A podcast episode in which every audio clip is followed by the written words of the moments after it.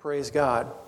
Well, turn with me, if you will, to our master text this morning in the book of Romans, chapter 8, and we're going to continue the series that we began um, a few weeks ago called Understanding Our Authority. And again, this is an equipping teaching, uh, some of the same kind of equipping that Tanja was talking about just now, where uh, this will equip you to rule and reign in life so that you're not taken off guard by some of the things that uh, the devil tries to throw at us from time to time. You know, I also want to say, as just a, a preface here before we read this master text, that uh, although Romans 8 is going to be our umbrella scripture this morning, we're also going to talk a little bit about Job. As a matter of fact, we'll talk a lot about Job uh, this morning. And um, I was inspired to do this. I was seeking the Lord about what to, to talk about this morning, and I was in prayer. And uh, the Lord reminded me of an email that I got from a newcomer to our church, Clayton Knapp, and he emailed me last week after uh, last week's teaching. I taught on the sovereignty of God last week and what that really means versus what some people think that it means. And uh, Clayton Knapp, uh, he emailed me with some questions about, well, how does this teaching relate to Job then?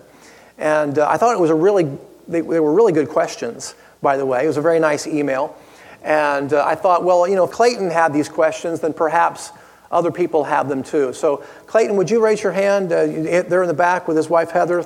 Say hi to, to uh, Clayton and Heather. So, Clayton had a little bit of a hand in today's teaching. So, everybody say thank you to Clayton. Hallelujah. So, we're going to talk about a, a, little bit about this. All right, so let's go ahead and read this master text, uh, starting in verse 31 of Romans chapter 8. Would you stand with me and let's honor the reading of the Word of God and show it great reverence here? And we're going to read through uh, verse, what do I have there? Verse 38, yeah. So here we go. What then shall we say in response to this? If God is for us, who can be against us? He who did not spare his own son, but gave him up for us all, how will he not also, along with him, graciously give us all things? Who will bring any charge against those whom God has chosen? It is God who justifies. Who is he that condemns? Christ Jesus, who died, more than that, who was raised to life, is at the right hand of God and is also interceding for us. Who shall separate us from the love of Christ? Shall trouble or hardship or persecution or famine or nakedness or danger or sword? As it is written, For your sake we face death all day long. We are considered as sheep to be slaughtered. Verse 37 No, in all these things we are more than conquerors through him who loved us.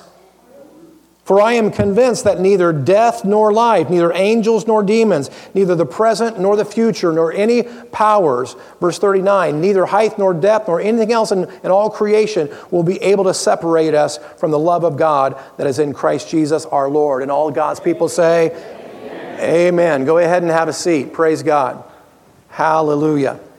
All right. So, with that master text read, I want to give you my thesis for today's teaching, and it's this operating in our delegated authority, which again is we, what we've been talking about for the last few weeks.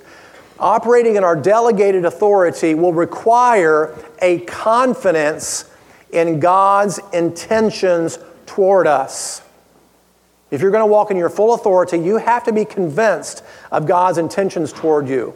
And that's true because if you're not convinced of the character of God, and his always good intentions toward you, then you can't really understand nor apply the authority of the believer. Isn't that right? Now, we're not going to read directly out of the book of Job like we've done in the past when I've taught on this, uh, but I do want to zero in on just a, a few scriptures this morning that I, I, just really want to focus in on. So, in case you're unfamiliar with that story, I know that there's some new believers among us, so just in case you're not familiar with the account of Job. Uh, let me just give you a really brief overview of that story. So, uh, Satan once approached God and asked for permission to afflict this first century man by the name of Job. And uh, so the rest of the book, after those first couple of chapters, details the sufferings of Job and the long conversations that he and his friends have as they try to make sense of what's happened.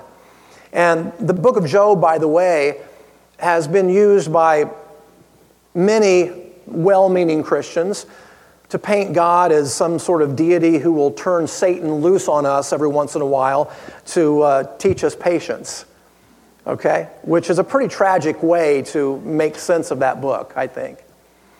So let's get into this and we'll swing back around to our master text here in just a little bit.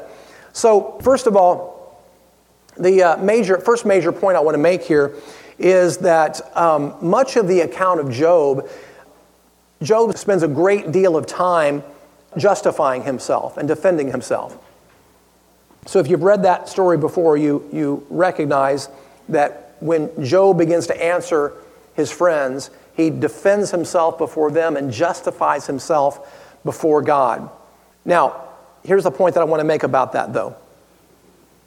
Job never approached God, however, on the basis of grace. That's a really important perspective right there.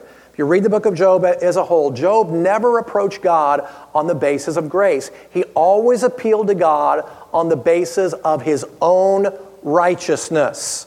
Of his own righteousness. Now, that statement right there may rock your religious paradigm, but let me just justify that here with a scripture from Job. Now, here's probably the most famous passage in the book of Job that you hear, you hear people quote. Uh, Job 13, 15, uh, the A part of it, the first part of that passage says this Though he slay me, yet will I serve him. And that's where people stop. And we, we hear that passage, we hear that statement, and we go, Oh, what a wonderful statement that is, that even though he, he says that even though God slays him, yet he's going to serve him. Well, if you just stop there, okay, that might be a great statement, but folks, you got to take everything in context. You got to read in context and not lift things out of context and build theologies around them. Look at the second half of this passage and see what Job says. Nevertheless, Job says, I will argue my ways before him, and this will be my salvation. What a statement! That's a statement of self righteousness, ladies and gentlemen. Self righteousness.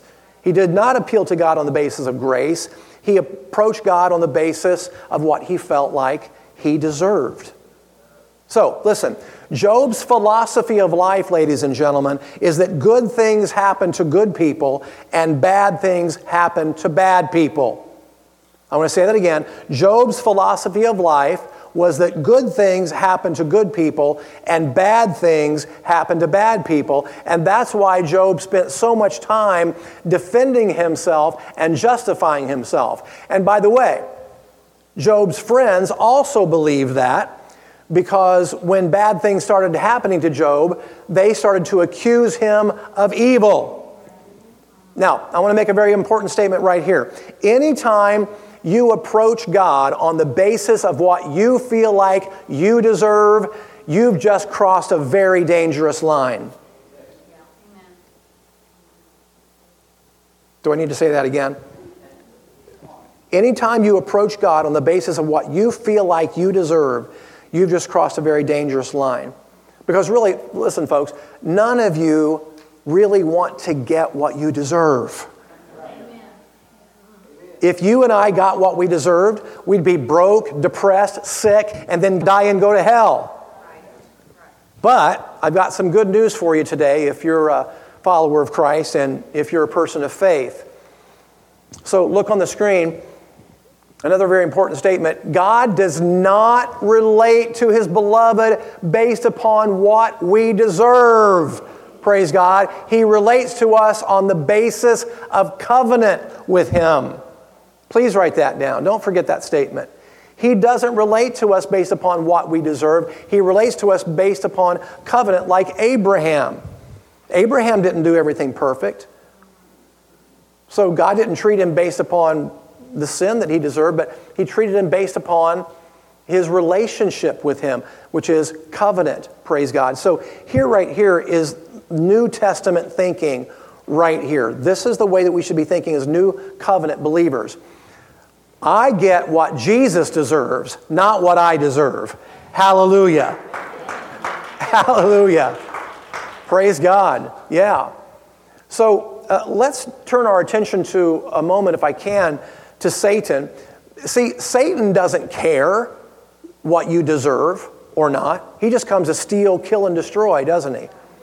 Look, a thief isn't concerned about what the owner of a house deserves, he just wants their possessions. So we have to make sure we close any open doors and block any access points that Satan might use to get his foot in the door. And very clearly, Job had a couple of access points. So let's talk about what those are for just a moment here. Job's two open doors. So, Job had two unaddressed areas of vulnerability in his life, and they were fear and pride. Fear and pride. All right? So, listen, you will never get anywhere with God by defending yourself. You'll never get anywhere with God by defending yourself. It is humility that always gets God's attention. Humility always gets God's attention. See, Job kept defending himself and, and really didn't have a heart change until way later in the book. In chapter 42, uh, toward the end of the book, is when we finally see Job having a heart change, and we see him humbling himself at that point in dust and ashes. And that humility and repentance is what led to his restoration which, by the way, relates to another Old Testament passage, Isaiah 66 2, which says, These are the ones I look on with favor, those who are humble and contrite in spirit. You know what contrite means, don't you? It means to be deeply and humbly sorry for your sins. Deeply and humbly sorry for your sins.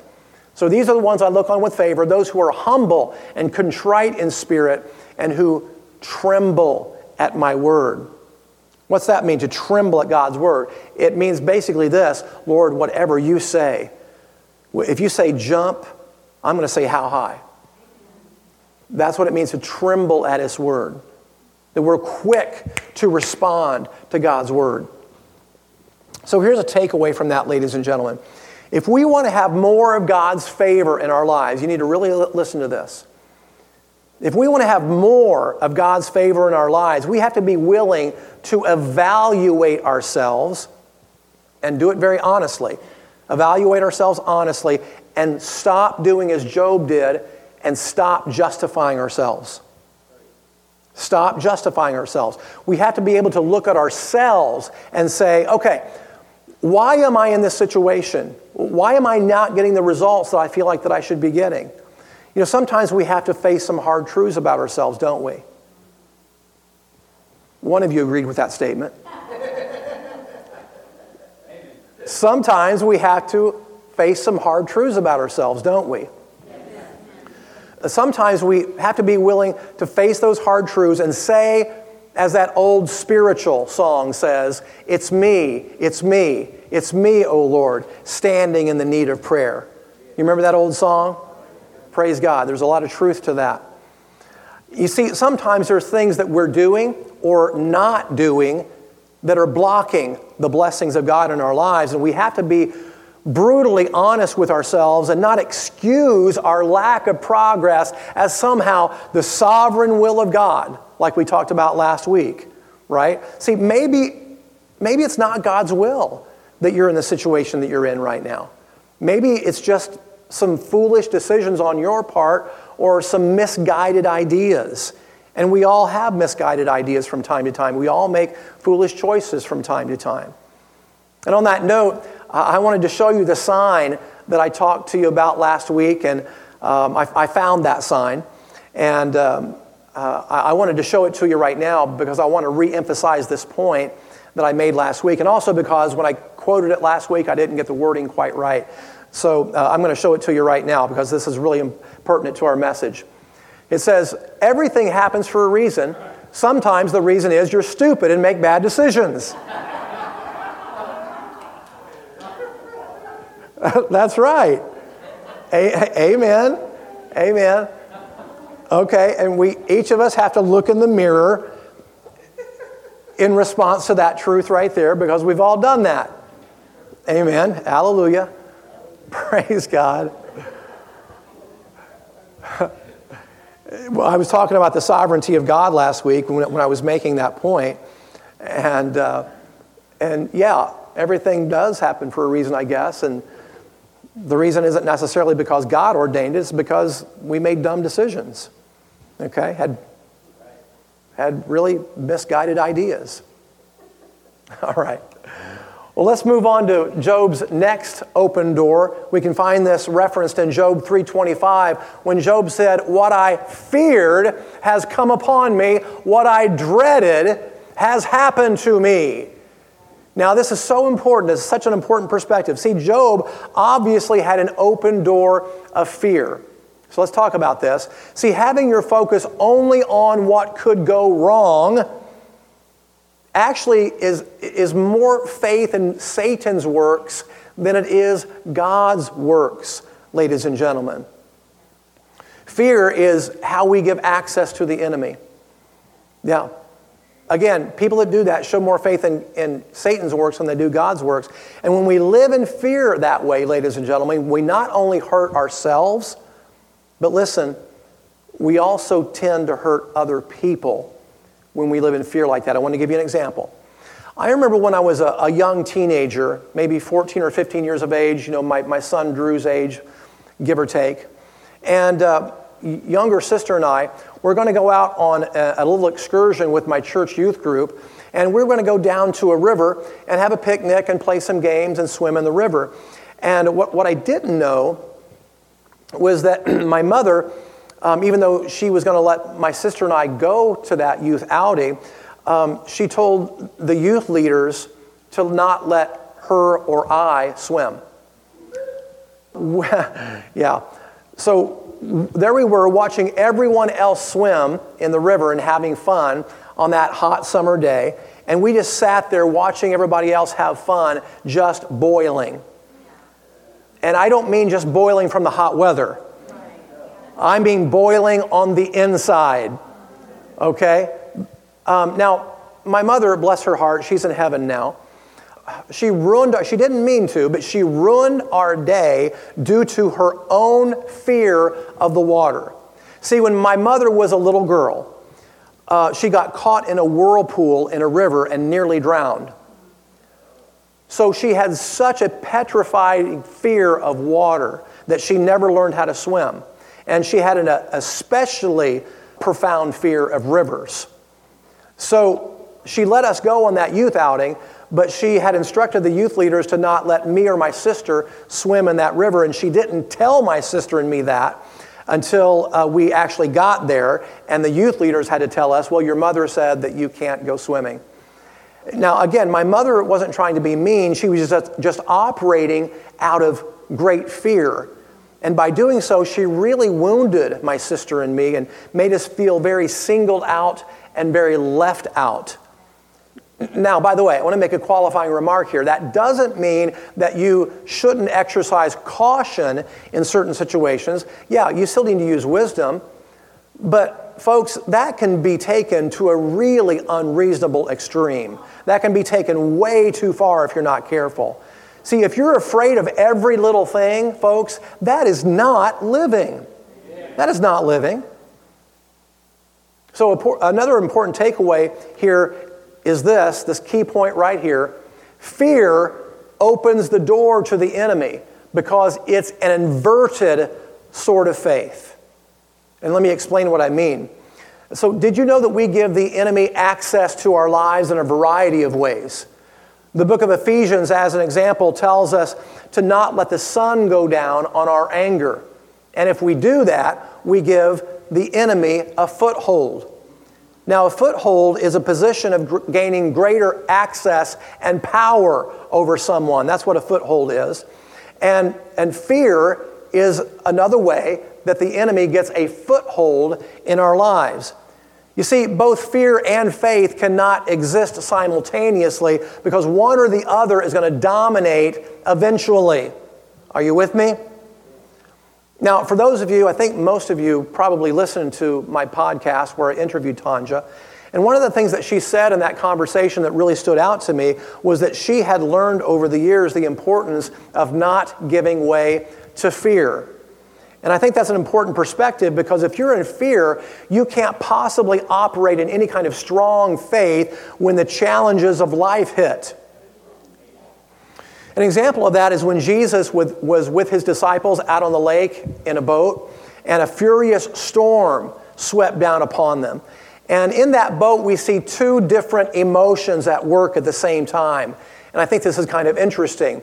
You see the disciples looking at the circumstances, you know, the wind and the waves, and immediately go into panic mode. But then we see Jesus demonstrating the calmness that faith brings by just continuing to recline in the back of the boat. Now, I've often wondered how someone could sleep in the back of a boat when it's being rocked by the wind and the, and the waves, right? Either he was a really, really sound sleeper or else something else was going on. And uh, I'm just going to go out on a limb here. Here's what I think happened. Okay? I think Jesus was waiting on purpose because he wanted to see if his disciples were going to exercise the kind of faith that he had been teaching them to walk in by calming the storm themselves. That's what he was after. I guarantee you that's what he was after because when they cried out to him in fear and he finally calmed the storm, you remember what he did. He turned to the disciples and said, Where's your faith? Where's your faith? That's what he was after.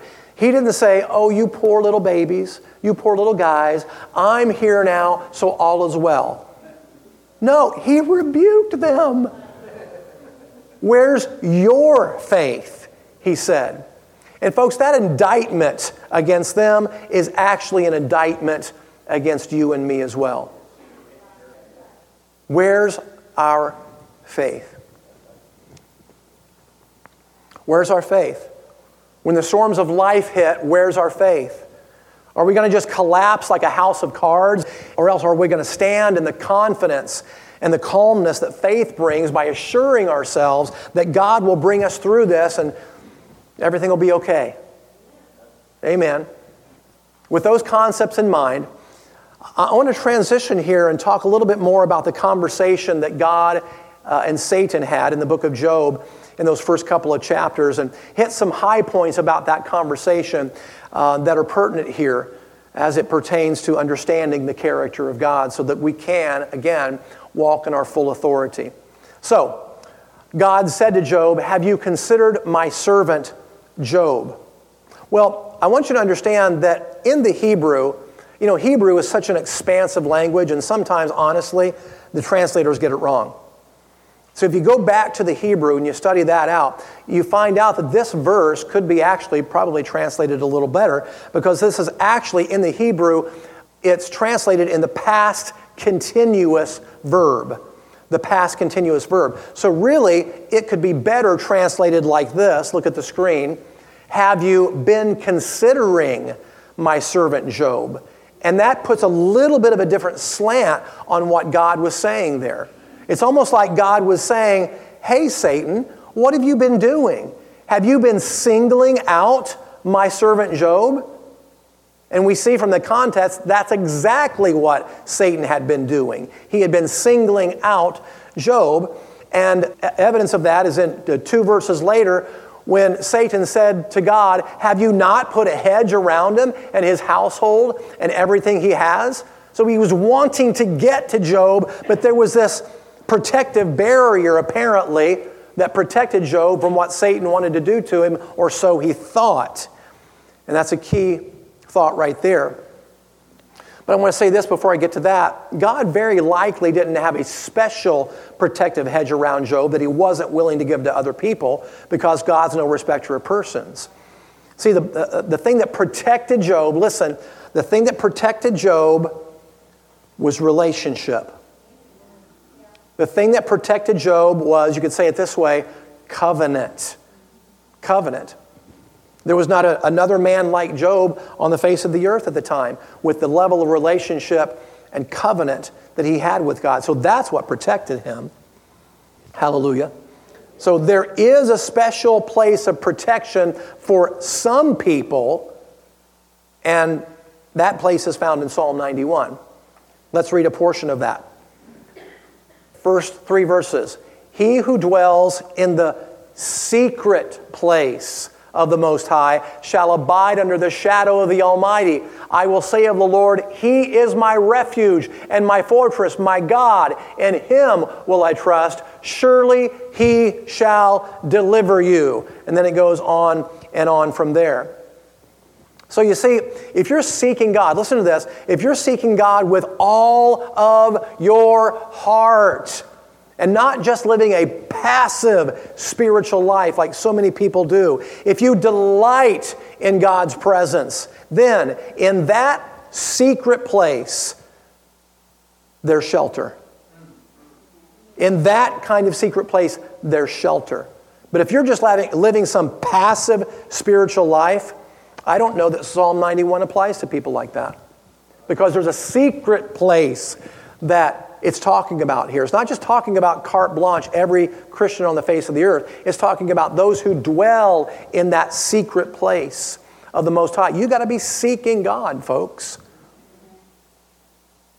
Let me give you another thought as it relates to this. On another note, let's also consider that perhaps Satan didn't even realize how much jurisdiction he had in Job's case because it appears that God actually points this out to him. So let's look at that really quick. In verse 12 in Job 1, God says, Behold, all that Job has is in your hands. All right, now listen, important point right here. Look at the screen. God may have been pointing out that Job was already in Satan's jurisdiction because of the transference of authority in the earth, like we've been talking about throughout this series so far. So some people believe now that um, God actually took down the protective hedge around Job and let Satan just have at it. But Job and the whole world, you see, were already in the grip of Satan because of the transference of authority from Adam and Eve. So God was just reminding Satan, it appears, that, that Job was already in his jurisdiction. Now, you always want to interpret the Bible with the Bible. So in Genesis chapter 16, there's an account that, that the wording is really close to this. So we can cross reference this with Genesis 16. In that account, Abraham's wife Sarah came to Abraham and uh, accused him and told him to do something about her handmaiden Hagar. You remember this account? Okay. Now, what was Abraham's response? He basically said, Sarah, Hagar is already under your authority. She's already in your hands. He was basically saying, I don't have to do anything about Hagar. She's already under your authority. You do something about her. It's the very same words used there in Genesis 16 that we also see in Job. Isn't that interesting? Okay, same words. So while there's a lot about the, this passage in Job that's shrouded in mystery, by the way, I think we can make a good case for the fact that God didn't just give in to Satan and allow Satan to go blow up Job's life just because that wicked one asked him to. Uh, again, as one who had been granted authority in the earth due to mankind's rebellion, God may have simply acknowledged that uh, Job uh, was already in Satan's jurisdiction. Am I making sense? But hold that thought for a moment because I'm, I'm going to make an important observation about that in just a minute. But first, I want to give you, in a nutshell, the message that the book of Job as a whole offers us, okay? Now, some people mistakenly use the account of Job, by the way, uh, to teach that, well, brother, God works in mysterious ways, and sometimes he'll smite his beloved to teach us something. But That's not at all the message of the book of Job, ladies and gentlemen. Here's the message of the book of Job in a nutshell. You ready? Okay, you really got to lean in on this one. Pay really close attention because this is a really deep truth. If you're not paying attention, you might miss it. Okay? So, the message of Job, if you were to distill it down in a soundbite, in a nutshell, here it is right here God is awesome and we aren't. That's it. That really is it. Okay? So, why then does it take 40 some chapters to get to that point? Well, okay, so listen. The book of Job, it's a wonderful book. It's, it's actually a tremendous illustration of how mankind's pride, it leads to us really having a skewed understanding of both us and God. Okay? It's a tremendous illustration of how mankind's pride blinds us to our own frailty and our own ignorance and our own sin. Did you hear what I just said? If you re- read the book of Job, read it as how it might apply to you. The book of Job is a wonderful illustration of how our own pride blinds us to our own ignorance, to our own frailty, and our own sin. But when we're finally confronted with the awesomeness and the perfect righteousness of God, we have to do as Job did toward the end of the book and slap our hands over our mouths in dismay at how utterly stupid we sound sometimes. Amen. Amen. Praise God. Now, there's another point about Job that I want to bring out here. As I said a moment ago, there's a lot about the book of Job, especially the first few chapters of it, that's shrouded in mystery, um, especially as it pertains to that conversation between God and Satan and why Satan uh, would come to God and God would even allow that conversation in the first place, and why Job or why Satan would ask for permission to afflict Job. And again, it's not entirely clear why they would be having that conversation. Um, and by the way, if you didn't know this, Satan also apparently did this with the disciple Peter. Because you remember that, that Jesus said to Peter that Satan had asked for permission to sift him or to try him or to tempt him. Do you remember that? But Jesus went on to say, But Peter, I prayed for you. Hallelujah. So God is our intermediary, Jesus is our intermediary. But Here's the clincher right here. Uh, all these other thoughts aside, here's the clincher about the book of Job and how we can apply it today. Because of the finished work of Jesus Christ, folks, God and Satan are not having these kinds of conversations today. See, now wait a minute. Hold your, uh, hold your applause because I want to finish this thought, and then we're going to have a praise break, okay? So the accuser of the brethren has been defeated, and the blood of Christ redeems us from all accusations. Now you can praise him. Hallelujah. Hallelujah. Praise the Lord. Plus, the Bible tells us that Jesus sat down at the right hand of the Father and ever lives to make intercession for us, meaning that he continually stands in the gap and prays for you. Isn't that an amazing thought? Hallelujah. So I think we just need to remind ourselves of these thoughts right here from our master text. So re- let's read a portion of that again, verses 33 and 34. Who will bring any charge against God's elect? It is God who justifies. Who is there to condemn us? For Christ Jesus, who died and more than that was raised to life, is at the right hand of God and he is interceding for us. Hallelujah. Praise God. Why then do bad things still happen to God's people from time to time?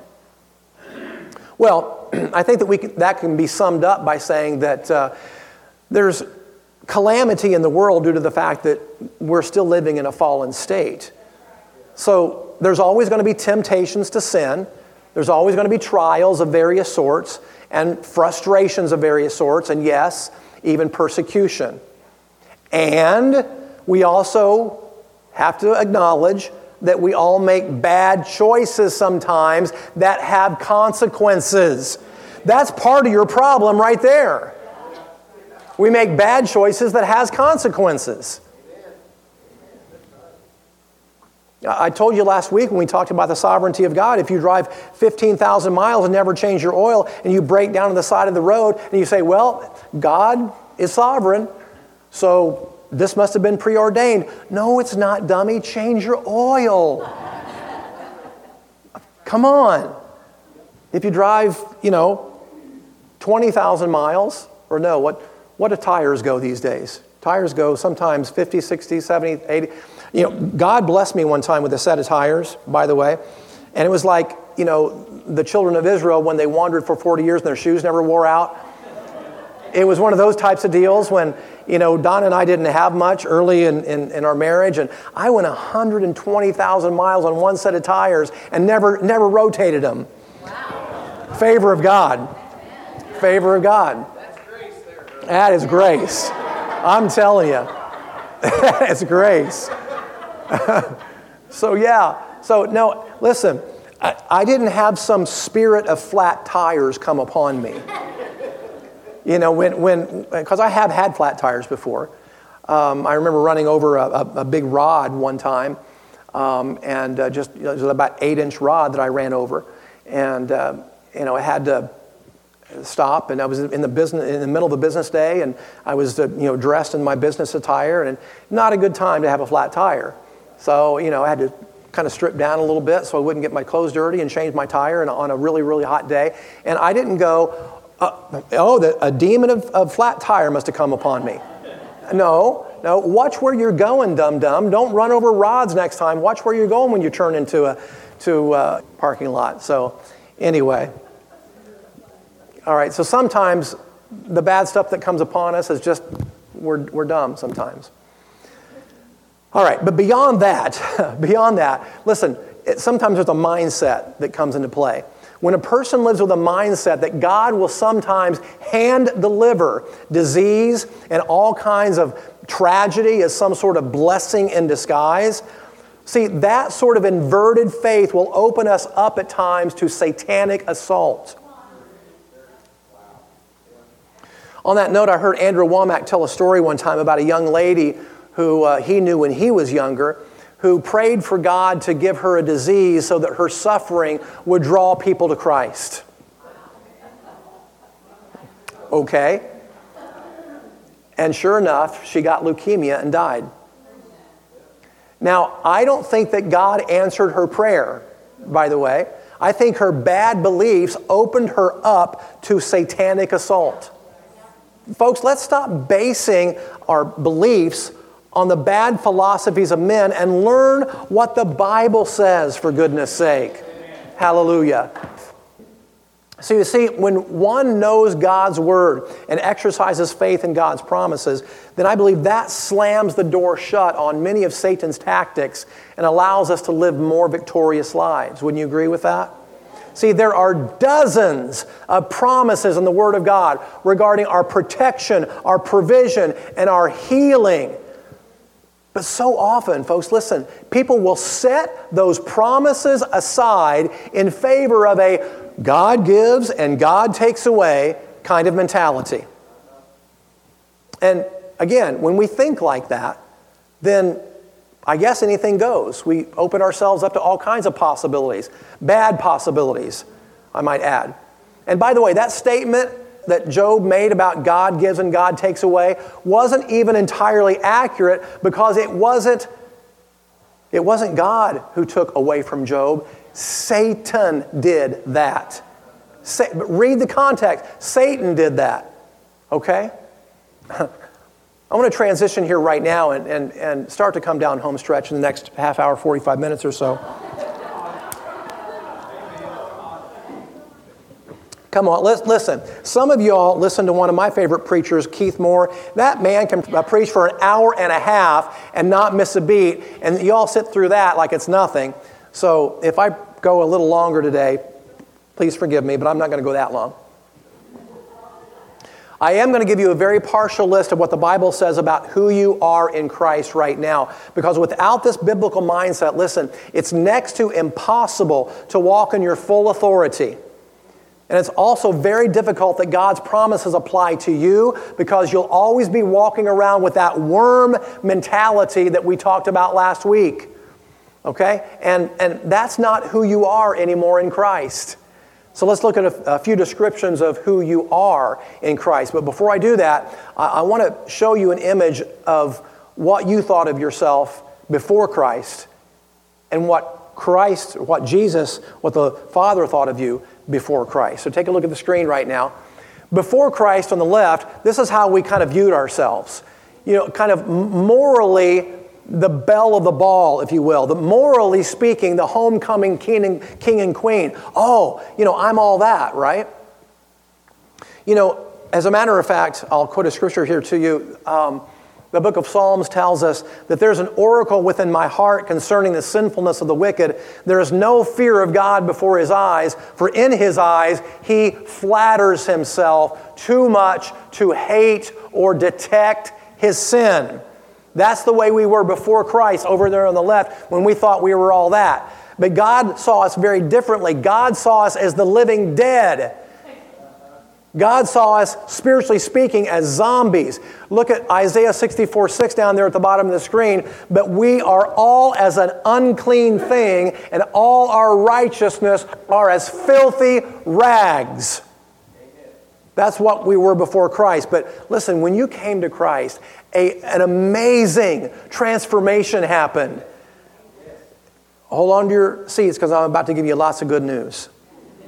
After Christ, this is how God sees you now. He put his stamp of approval on you, and now he has several things to say about who you are right now. So I'm just going to bullet point, rapid fire, a bunch of scriptures about what the Bible says about who you are in Christ right now. You are, according to Matthew 5:14, the light of the world. You are, according to Romans 6:18, a slave of righteousness a new creation according to 2 Corinthians 5:17, a saint according to Ephesians 1. You are God's workmanship, born anew to do his work, Ephesians 2:10. And according to 1 Peter 2, verses 9 and 10, you are part of a chosen race, a royal priesthood, a holy nation, a people belonging to God. 1 Peter 2:11 you are an alien and stranger in this world.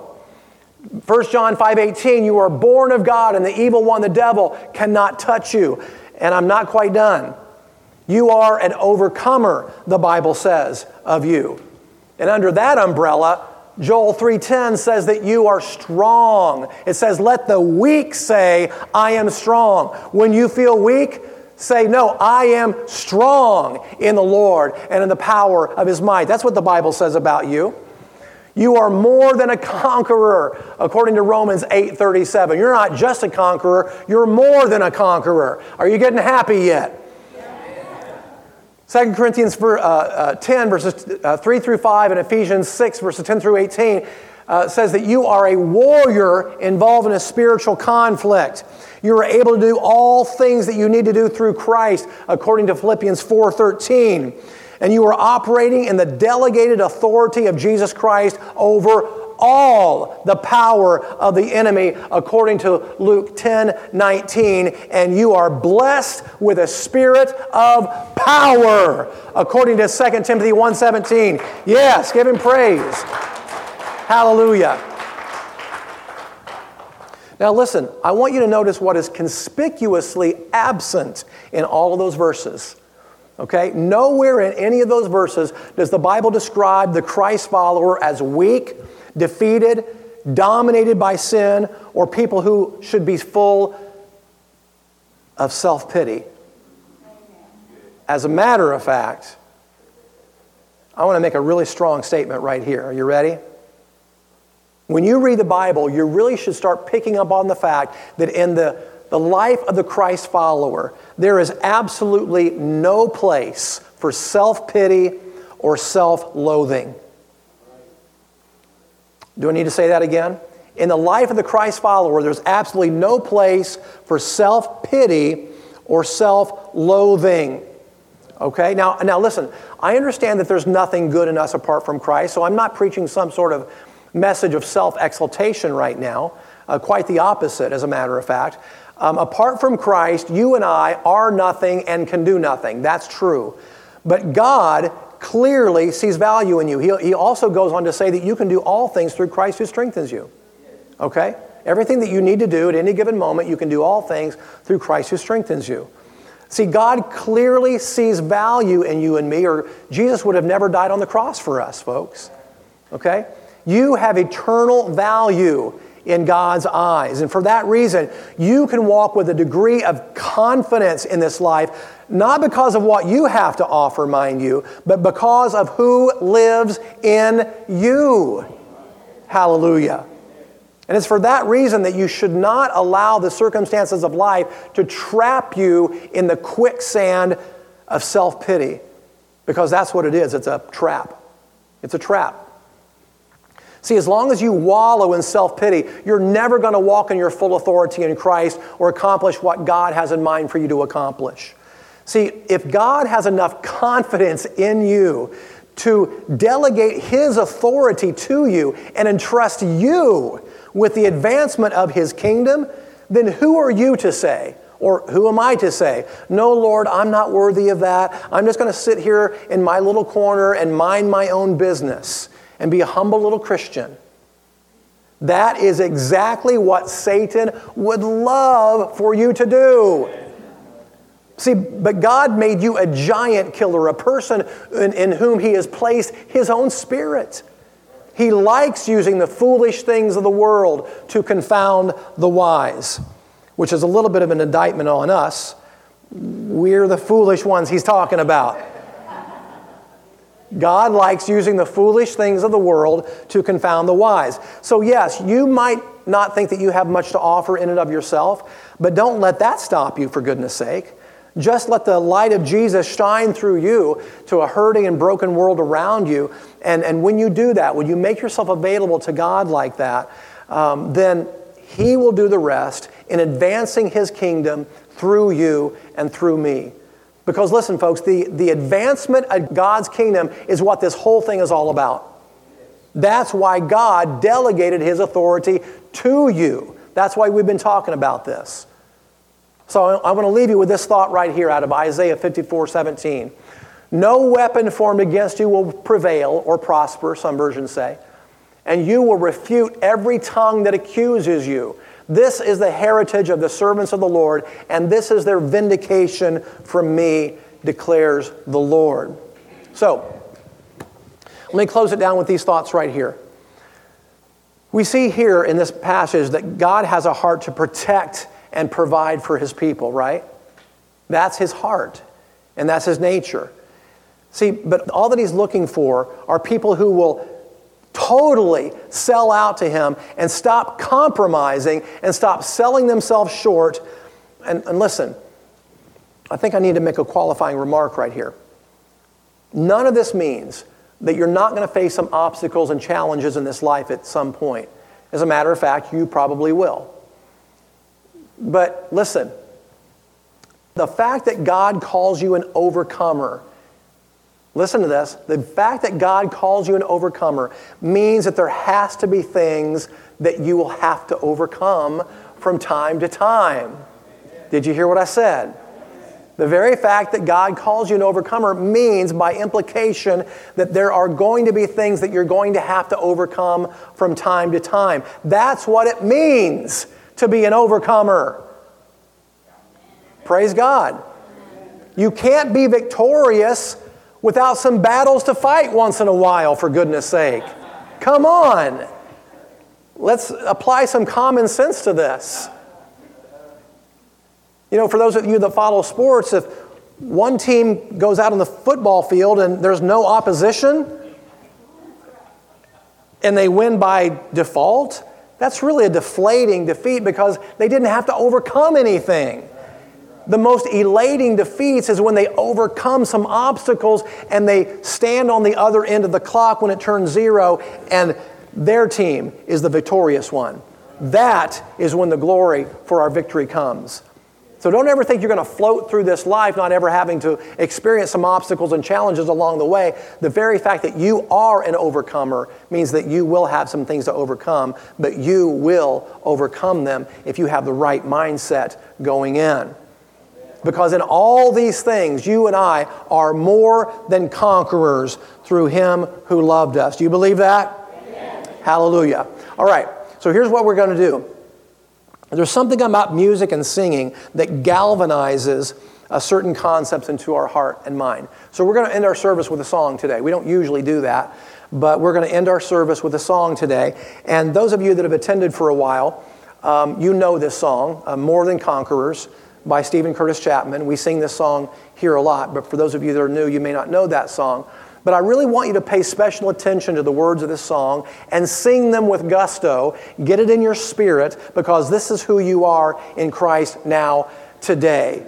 Amen. Do you guys got that ready? Okay, stand with me if you will. So I'm just going to step aside and we're going to sing that with all of our hearts. Amen. Here we go.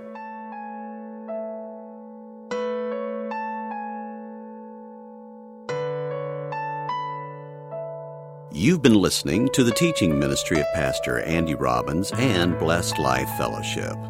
For more teaching and ministry resources, go to the church website at www.blessedlifefellowship.org. Thanks for listening, and may God's grace and favor shine on you.